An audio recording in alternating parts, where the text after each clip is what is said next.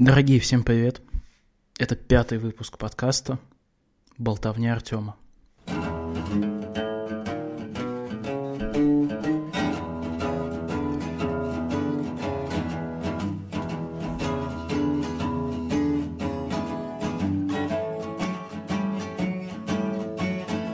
Я надеюсь, после начальных слов вы услышали джингл, который я все-таки выбрал, потому что с джинглом оно все-таки однозначно лучше и, так сказать, более в классическом радио и подкаст стиле.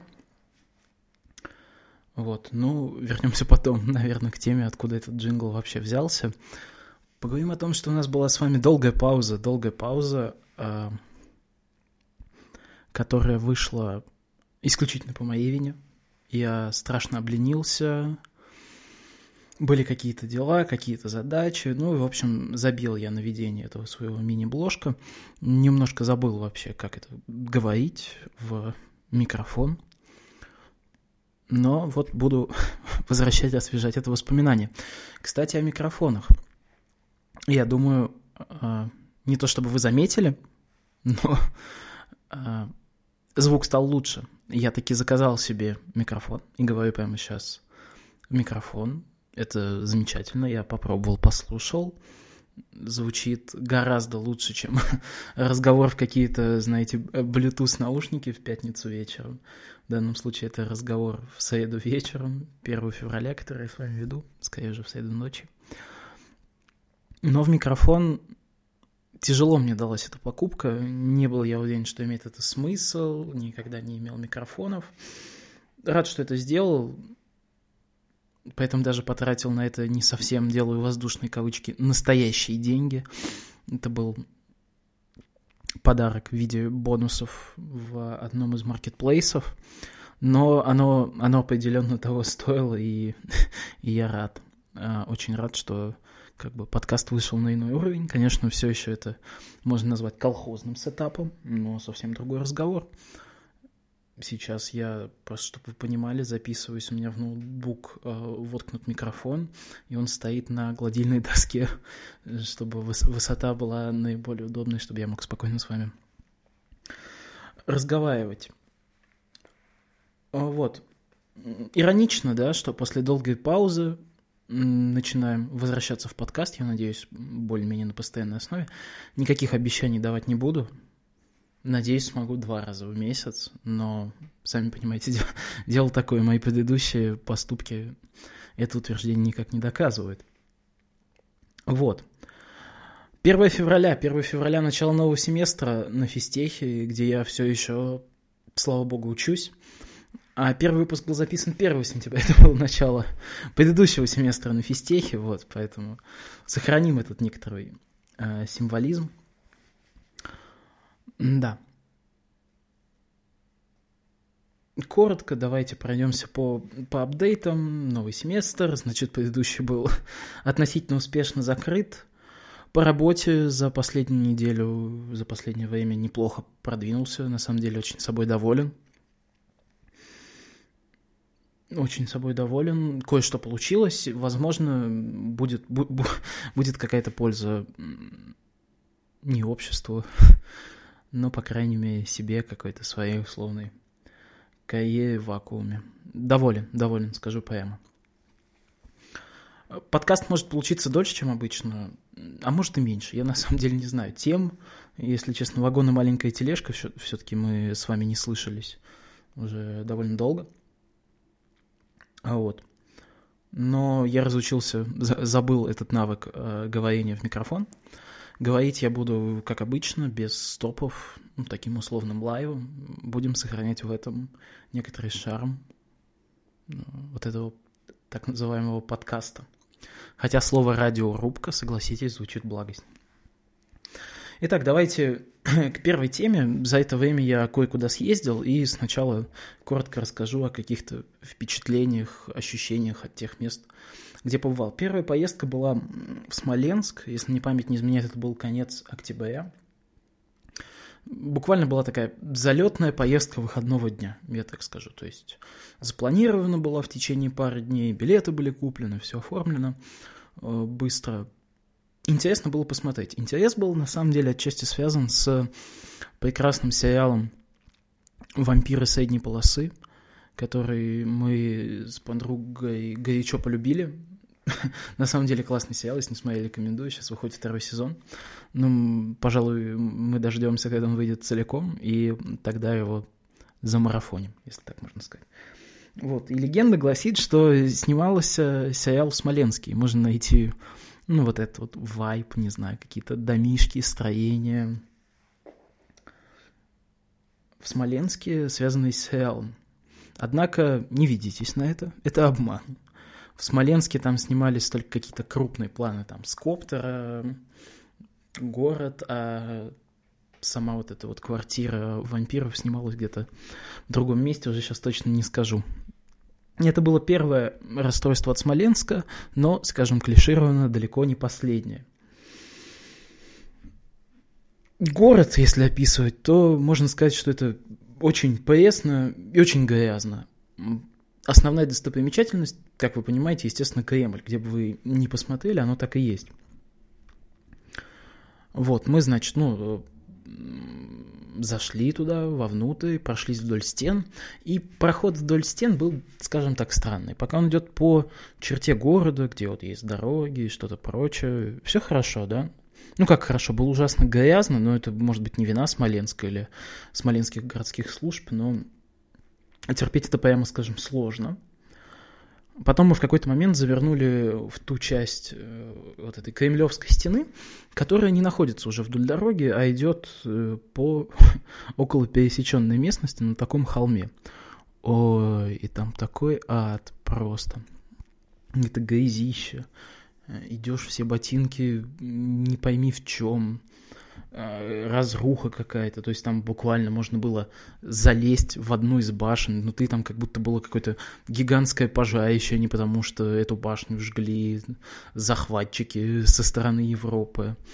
В общем, выглядело это, прямо скажем, довольно позорно, и в целом в Смоленске, как в городе, пожалуй, смотреть нечего. Да, прикольный центр. Ну, э, это, видимо, бич таких городов, что этот центр прикольный только потому, что он остался какой-то старой застройки там, 19-го, начала 20 века. Не более того, зайдешь чуть дальше, оно превращается в обычные наши э, хрущевочки, к которым мы привыкли и которые можем увидеть буквально везде. Искали, соответственно, если это был конец октября, это действительно был конец октября, поскольку мы там искали э, какую-то развлекуху на Хэллоуин, может быть, какую-нибудь э, тусовку, что-то в этом роде. Ничего не нашли. Э, в общем, пусто, пустовато была общественная жизнь Смоленска для нас, но ничего не поделать. Пожалуй, самое яркое впечатление от этой поездки, мы в один из дней поехали не в Смоленск, а взяли такси в какой-то заповедник где-то километрах в 15 от Смоленска. вот это было гораздо приятнее. Ну, такие, знаете, заповедные озера, лес, дождливая погода.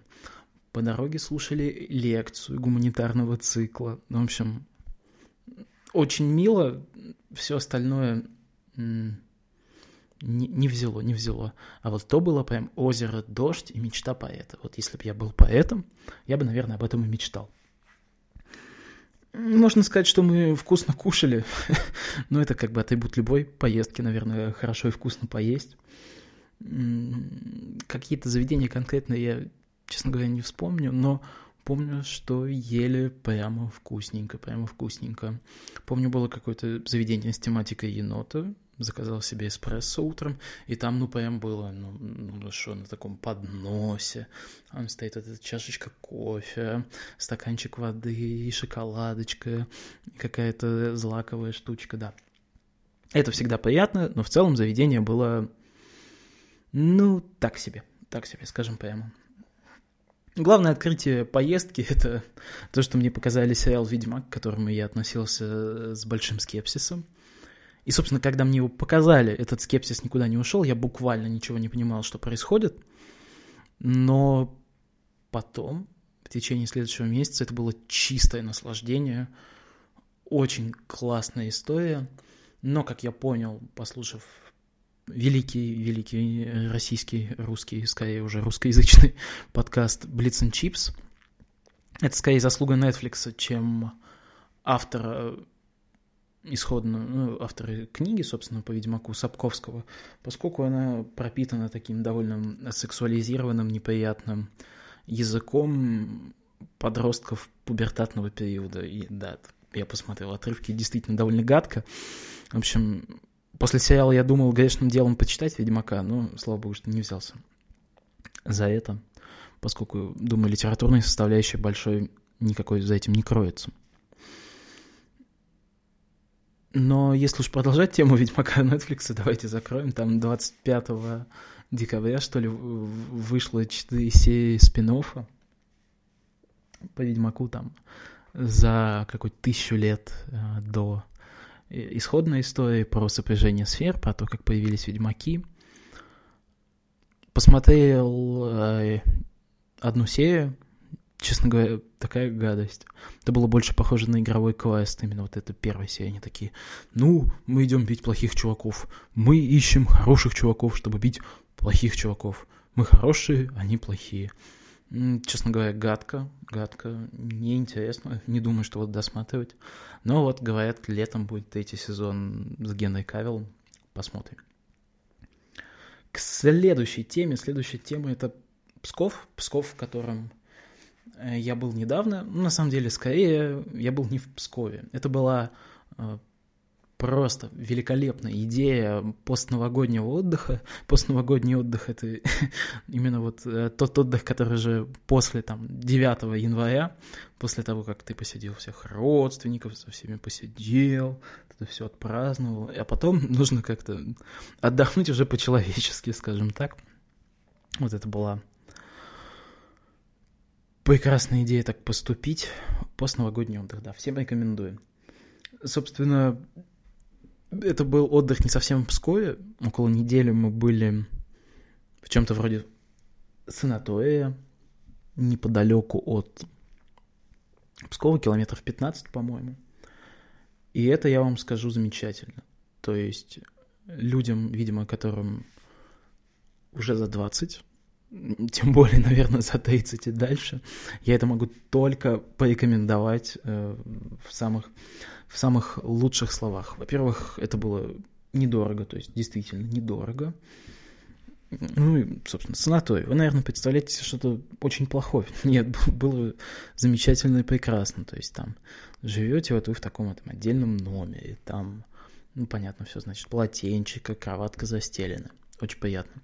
Кормили три раза в день совершенно от пуза, то есть можно было объесться э, за один раз, так что на весь день было хорошо.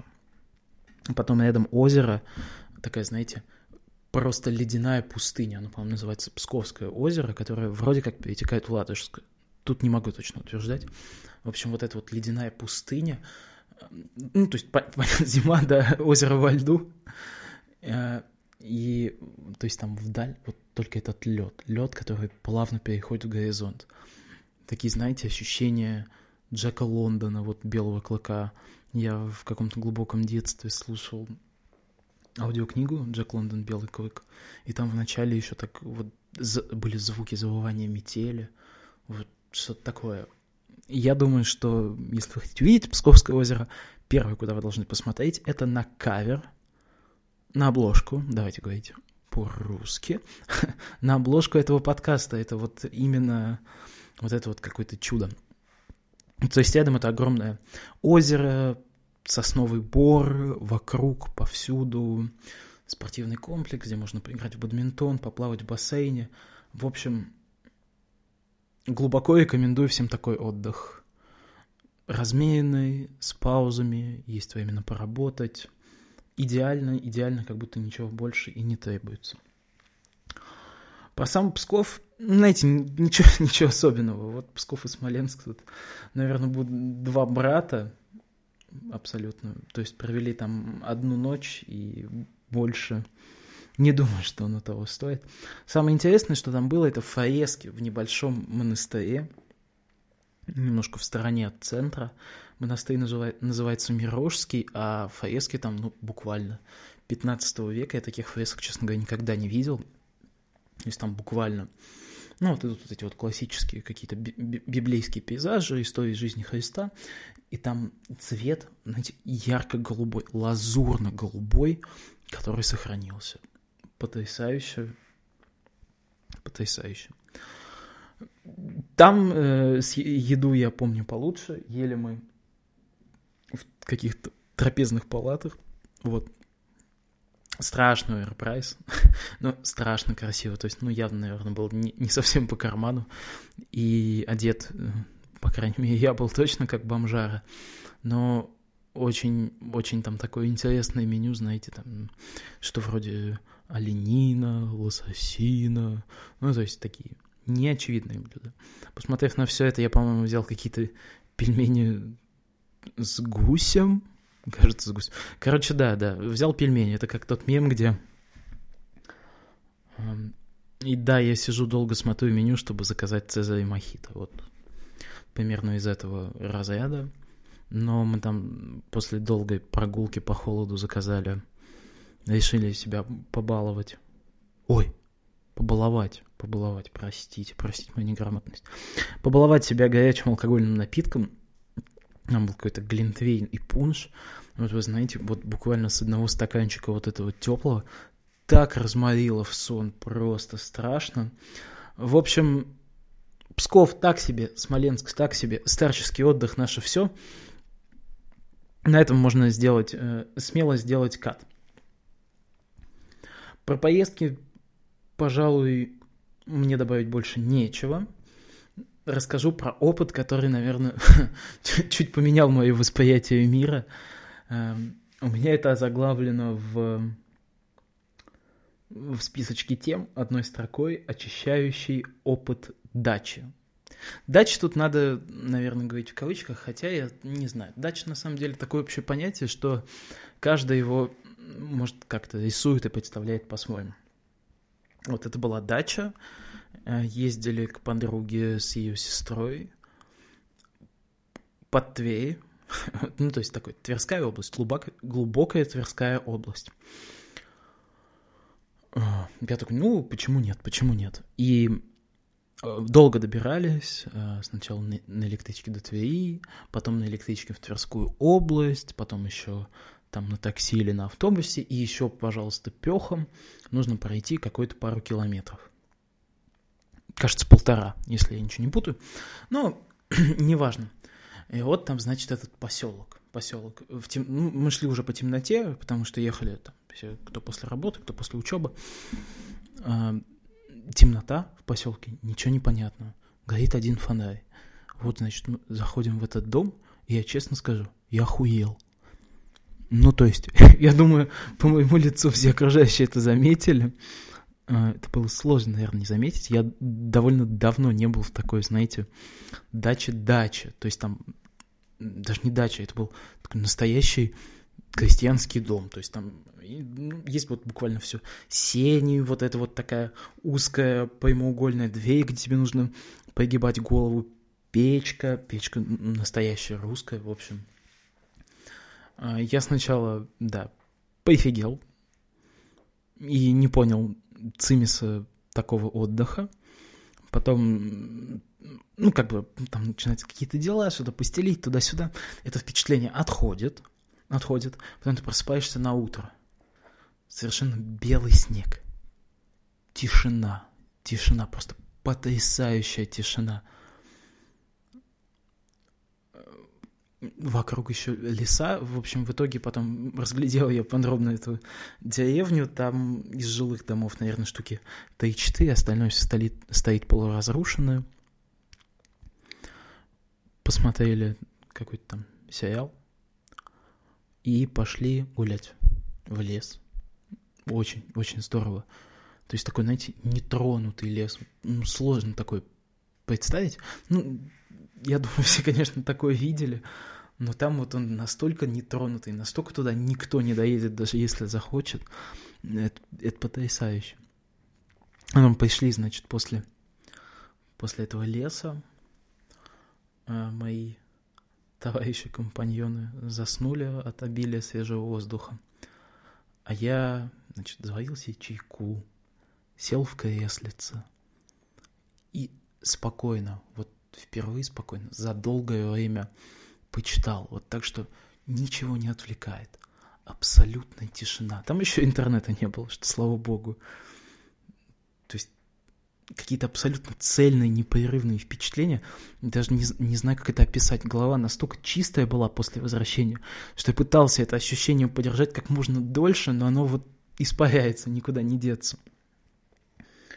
В общем, да, действительно у меня был такой очищающий опыт дачи. Тут не прибавить, не отнять. И тут это наш, э, смотрите, искусство подкастинга, а? плавный мостик к Хемингуэю, которого я читал в кресле. Почему-то у меня было внутреннее ощущение, что я должен еще раз, когда-то начинал уже читать, в общем, еще раз и гораздо подробнее ознакомиться с его творчеством. Взял какой-то советский том, небольшой, ну, не том, книжечка, скажем прямо, 80 какого-то года с рассказами и с пьесы «Пятая колонна» кажется. Собственно, там я читал его в кресле на даче и прочищал свой мозг. И, знаете, это впечатляет. Первый рассказ в этом томе, я, к сожалению, не посмотрел название, он про... А, мне кажется, он называется «Индейский поселок». Я думаю, это, скорее всего, точно.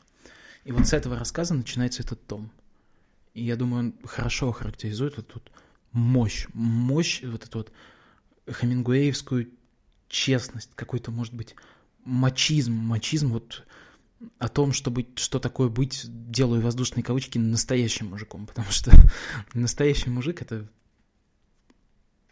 сейчас, может быть, какое-то оскорбленное сексистское понятие, оно оскорблено еще в какой-то текущей политической повестке.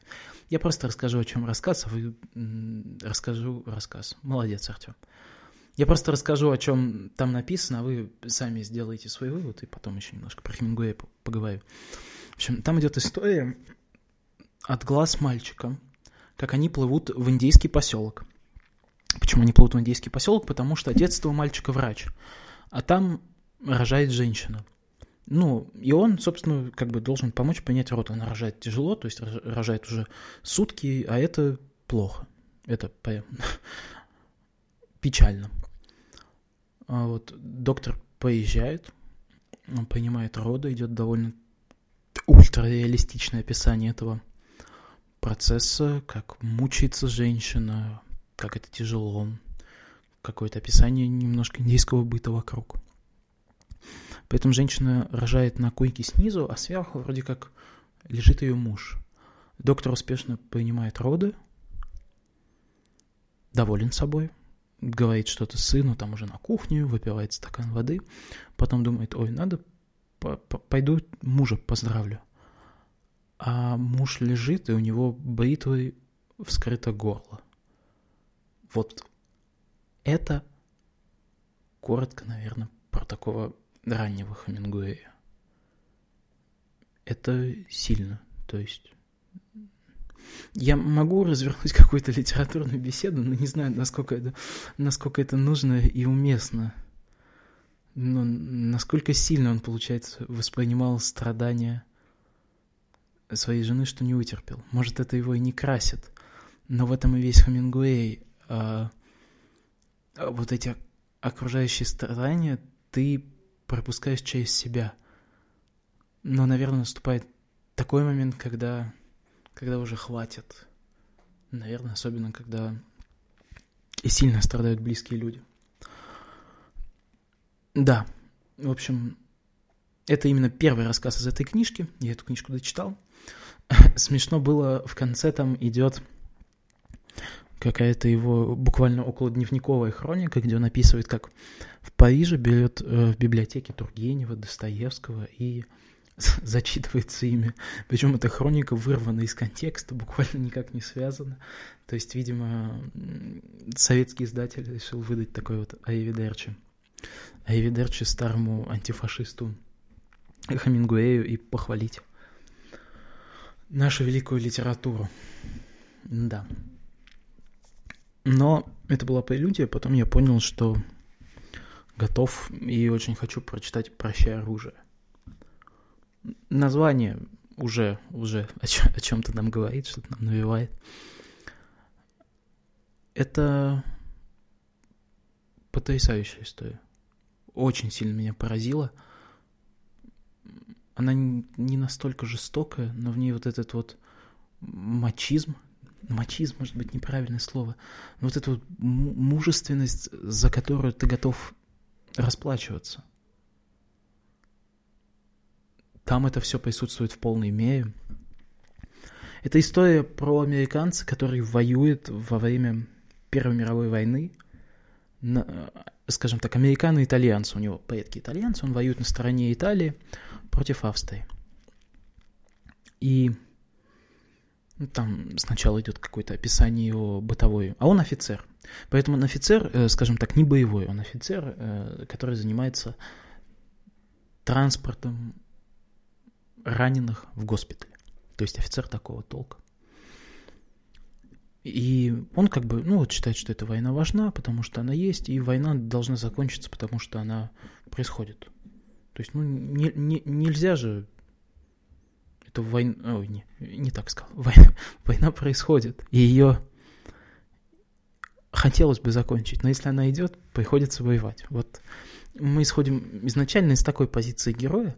У него есть какие-то вот эти вот сильно офицерские военные потуги, с которыми он пытается справляться и жить. Ну, вернее, он справляется с ними легко, он ими гордится каком-то существенном смысле. Знакомится с англичанкой в госпитале. Получает ранение, едет в Милан лечиться. И эта англичанка, у них там завязываются отношения, эта англичанка от него залетает грубое слово. В общем, заделали они ребеночка. Очень грубо, очень грубо. Да. А он вынужден возвращаться обратно на фронт. Там происходит отступление. Они как-то там сумбурно съезжают. Он э, пытается спасти там каким-то образом своих подчиненных. Происходит ряд смертей. В итоге он бежит от расстрела офицеров, которые допускали, допустили то, что итальянская армия побежала. Он бежит, они контрабандой, ну, не контрабандой, в общем, а, без паспортов, без всего переплывают итальянские озера в сторону Швейцарии, и там проводят свои условные зимние каникулы. Происходит вот это вот воссоединение с семьей. Ну и, соответственно, вот эта беременная женщина. Такой момент счастья. Но там он довольно быстро заканчивается это женщина в Швейцарии умирает при родах, умирает его ребенок. Это очень грустно. Я не то что грустно, я, я расплакался. Я прям расплакался. Что тут интересно, помимо того, как это все описано, вот эти вот тягучие, тягучие военные события, то, что стоит вот этот фронт, как оно все на самом деле бесполезно, и как меняется позиция вот этого офицера, который даже на самом деле не офицер, который больше занимается бравадой на эту тему, как его позиция меняется с течением времени, что ему сначала говорит водитель его, карет скорой помощи, как он сам попадает под ранение, что он начинает думать про эту женщину, что он начинает нового ощущать. В итоге он понимает, что война в целом не имеет смысла ни для него, наверное, ни вообще, хотя это явно не проговаривается, но это эволюция позиций какими-то мелкими штришками нарисованы. Ребят, это, это чудо, это стоит прочитать. Еще, боже, как они у Хамингуэя много бухают. Это невыносимо, невыносимо. Я бы зачитал какие-то отрывки, наверное, но не подготовил их. Узнал, что есть такой напиток кюмель он э, крепленный какой-то, производившийся в Российской империи э, с бутылкой медведя, с бутылкой в форме медведя. Да. Это был, наверное, длинный эмоциональный прогон, но я просто хочу поделиться этим своим большим литературным открытием, хотя он ни в коем случае не открытие и небольшое, но всем вам рекомендую, потому что стоит того... О, вспомнил шутку. А, когда они, собственно, были в Швейцарии, в романе «Прощай оружие», а, женщина ходила к доктору, и он ей сказал, что типа, ну, дорогая, у тебя таз узкий, тяжеловато будет рожать. Поэтому, поэтому ты пей пиво, от него таз каким-то образом расширится. Во время беременности, конечно, пей пиво. И попроще произойдет процесс родов. Так что да, медицина начала 20 века была такая. Вот шуточка, которую я для вас вспомнил. В связи с этим скажу, что э, очень рад, что научился пользоваться библиотекой нашей МФТИшной, потому что «Прощай оружие» я взял в библиотеке и буду брать там еще художественную литературу, поскольку мои электронные книги канули в лету, новые я купить не смог. Может, потом расскажу, почему. Поэтому пользуюсь библиотекой. И это прекрасно. Следующая книжка, о которой я расскажу, это часть моего новогоднего подарка от дорогого человека. Это книга Ханны Аренд «Банальность зла». Я к ней относился немного предвзято. Поначалу, потому что это вроде как рассказ, эссе. Я так думал, что это рассказ эссе, раньше думал, э, на тему суда над Адольфом Эйхманом, офицером СС, который производили в Иерусалиме в 61 э, вроде как году. В общем, этот офицер СС занимался организацией транспортировкой евреев в места, ну, в концлагеря. Вот.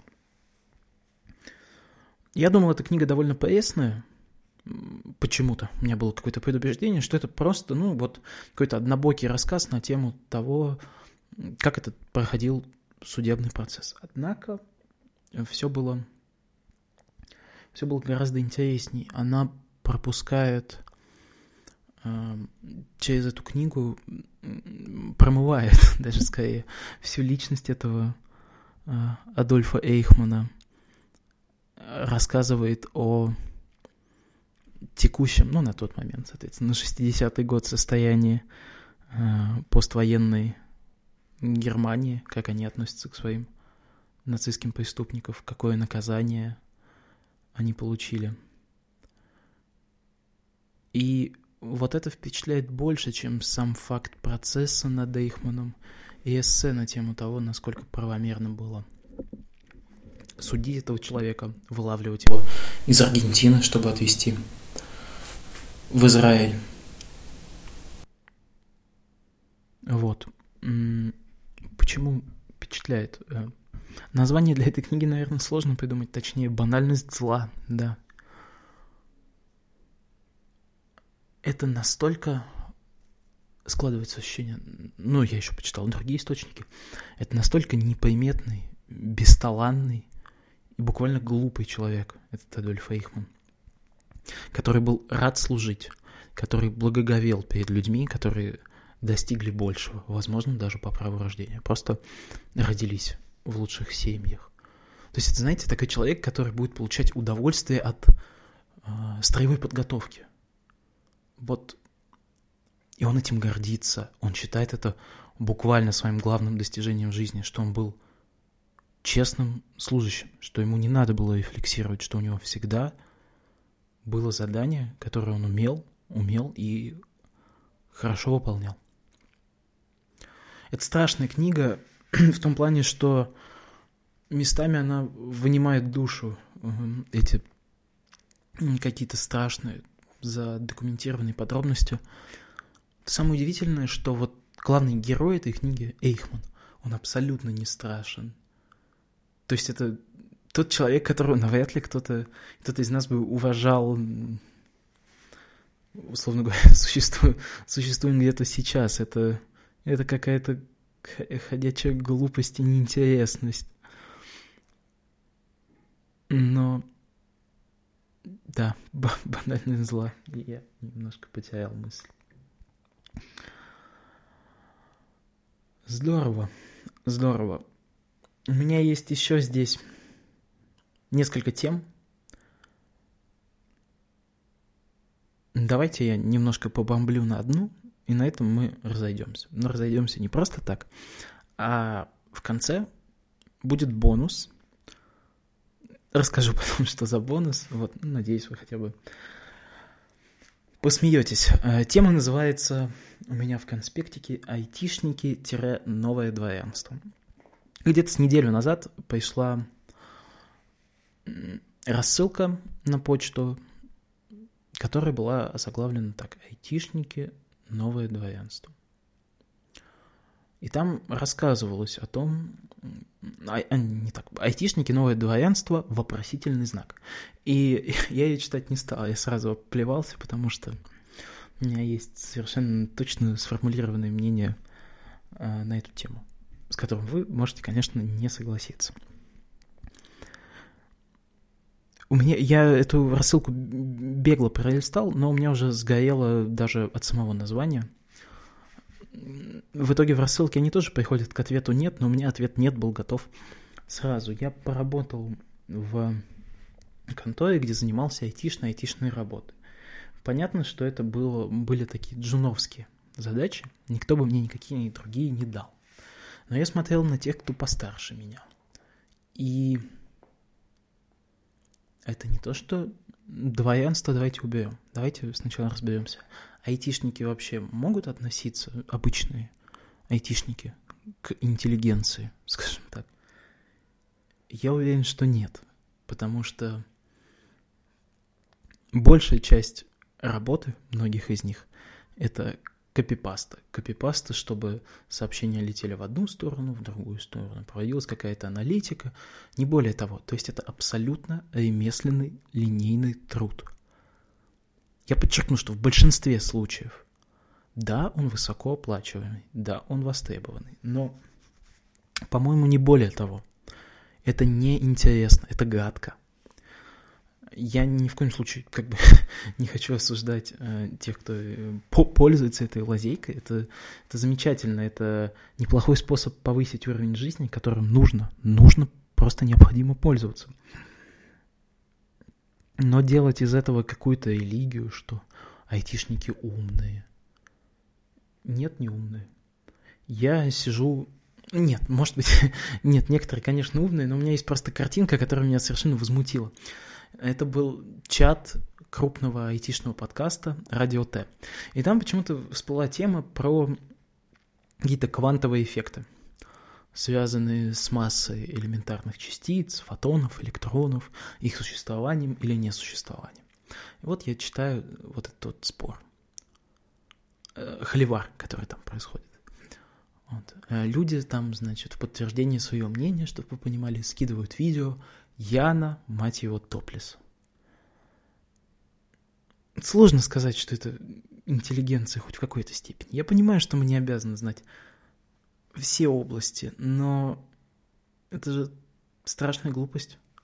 Нужно хотя бы источники проверять. Не то чтобы я что-то знаю про квантовую механику, но то, что там обсуждалось, это такая есть, которые говорили действительно умные и уважаемые люди в среде IT. Не хочется принижать, я не буду понижать их заслуги в IT-среде.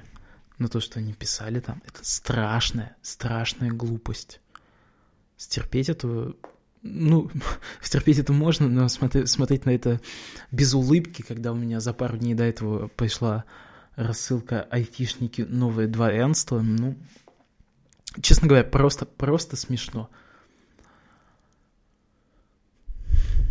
Да, э, про заработок айтишников. Да, у айтишников неплохой заработок, наверное. В России. В Москве где все остальное сравнительно дешево, насколько я себе это представляю. И тут они могут жить, условно делаю кавычки в воздухе, как короли. Однако нет, однако нет, это небольшой заработок. Ну, ежу понятно, что несколько э, сотен тысяч рублей, даже несколько, значительное количество сотен тысяч рублей, на самом деле небольшая зарплата. Это достойная зарплата. Большие зарплаты это, это про другое, совсем про другое. Айтишники не ездят на Роллс-Ройсах, на Майбахах, все такое. Ну, может, кто-то ездит, конечно, но нет, нет, это, это не роскошь какая-то вот в, в дворянском смысле. И это даже не интеллигенция. Интеллигенция я увидел в рассылке, который читал мельком, что вот, мол, это наследники советских э, научных сотрудников из НИИ. Я думаю, что нет, это скорее наследники каких-то инженеров, формашлепов. Это полезный труд. Ну, кузнецы. Кузнец тоже полезный труд. Поэтому к айтишникам у меня такое поясноватое отношение. Нету за этим какого-то какого-то большого смысла. Или вот тоже забавно. Было видео, где, значит, э, типа настоящий программист оскорблял тестировщика, тестировщика кода, что это не настоящая профессия. Оно было сделано в шутку, да, но удивительно, ну, а, именно от автора, но удивительно, что эта спесь присутствует в среде а, других программистов. Ну ладно, бог с ними, с айтишниками. И если говорить уж про новое дворянство, тут все просто. Новое дворянство – это номенклатура, номенклатура, чиновники и прочее. Да, у них есть возможность еще вот со времен Союза уехать, а, отправить своих детей куда-то учиться, жить богато и ни в чем себе не отказывать. Поэтому глупое, глупое, очень глупое утверждение. Какие-то другие впечатления я, пожалуй, оставлю на следующие выпуски – качестве завершения скажу, скажу, что, надеюсь, вам понравилось. Под конец я вроде уже раскачался. Вот. Смотри, то есть ты, ты, дорогой слушатель, получается, дослушал подкаст до конца. Значит, возьми и скинь одному своему другу. М? Или в твоем подкаст-клиенте, на Яндекс Музыке, на Ютубе будет. А, Болтовня Артема, выпуск 5.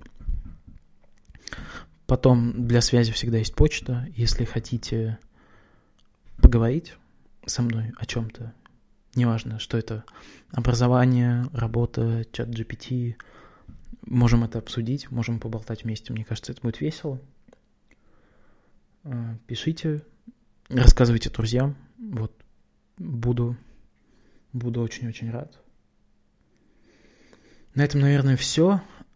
А дальше бонусы не буду обещать. Нет, знаете, наверное, наверное, бонуса не будет. Потому что мне его нужно перезаписать, а у меня исходники на другом компьютере. Поэтому, дорогие, бонус будет в следующий раз. Вы мне, пожалуйста, пишите, рассказывайте друзьям. Всех обнял, надеюсь, это было интересно. Я прекрасно провел время. Ну, на этом все. Пока-пока.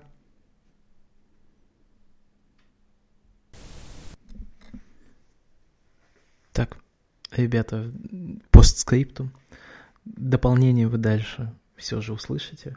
Поэтому слушайте его в том виде, как оно было записано. Оно было записано для э, курса Арсения Дежурова «Мистификация фактов в исторической перспективе» в виде небольшого трехминутного подкаста в скобочках радиорубки где в течение трех минут должна была быть разобрана одна мистификация. Оставлю в том видео, в котором отправлял. Заодно сравните, как поменялось качество звука. На этом точно все. Пока и до скорой встречи. Картавое радио. Здравствуйте, здравствуйте, дорогие слушатели Картавого радио. В эфире детективная программа «Следствие ведут колобки» и ваш любимый округло-картавый ведущий Артемий Колобов. Начнем расследование. 20 апреля 1945 года 10 самолетов вылетели из берлинского аэропорта Гатов. Под руководством личного пилота Гитлера они должны были вывести высокопоставленных нацистов и документы из окруженного города. Последний самолет вез 10 тяжелых ящиков под присмотром личного камердинера фюрера. Долететь до пункта назначения не удалось, самолет разбился в лесу недалеко от границы с Чехословакией. По свидетельствам очевидцев, Гитлер сказал, что бумаги в этих ящиках покажут потомкам истинность его действий. Спустя 35 лет репортер журнала «Штерн» господин Хайдеман знакомится с коллекционером Штифелем. По встрече Штифель показывает Хайдеману хранившийся у него том дневника Гитлера. Репортер, не задумываясь, предлагает за черную общую тетрадь с золотыми инициалами фюрера на обложке миллион марок и просит назвать поставщика. Коллекционер НАТС отказывается, Хайдеман решает самостоятельно найти загадочного продавца дневников. Журналист проводит собственное расследование, осматривает место катастрофы и тщательно сверяет факты. Никаких сомнений в существовании дневников у него практически не остается. После долгих уговоров репортер встречается с господином Конрадом Фишером. Фишер рассказывает, что дневники были вывезены из ГДР на Запад благодаря его брату, генерал-майору армии, и его зятю, директору музея. Он выражает готовность продать журналу «Штерн» все 27 томов дневников. Бесценная вещь, события с 32 по 45 год, описанные рукой фюрера. Настоящая сенсация. Два года репортер убеждает руководство журнала «Штерн» приобрести коллекцию. Наконец, за 4 миллиона долларов дневники проданы. В 1983 году на страницах журнала «Штерн» появляются сенсационные выдержки. Тираж бешено растет, иностранные журналы соревнуются за право публикации столь ценных документов. Серьезнейшие историки после беглого ознакомления подтверждают, дневники подлинные. Одним словом, грандиозный успех, но не тут-то было – Через месяц почерковед из Нью-Йорка, изучая дневник, дает однозначное заключение. Это подделка. Дальнейший химический анализ бумаги, чернил и обложки показал, что эти материалы были изготовлены уже в послевоенное время. Загадочный продавец, имя которого Конрад Кьяу, изготовил дневники в своей мастерской в Штутгарте. Талантливый мистификатор обманул практически весь мир, неплохо заработал и был осужден на 4 года тюрьмы за мошенничество. На этом следствие считаю оконченным – до встречи. Картавое радио.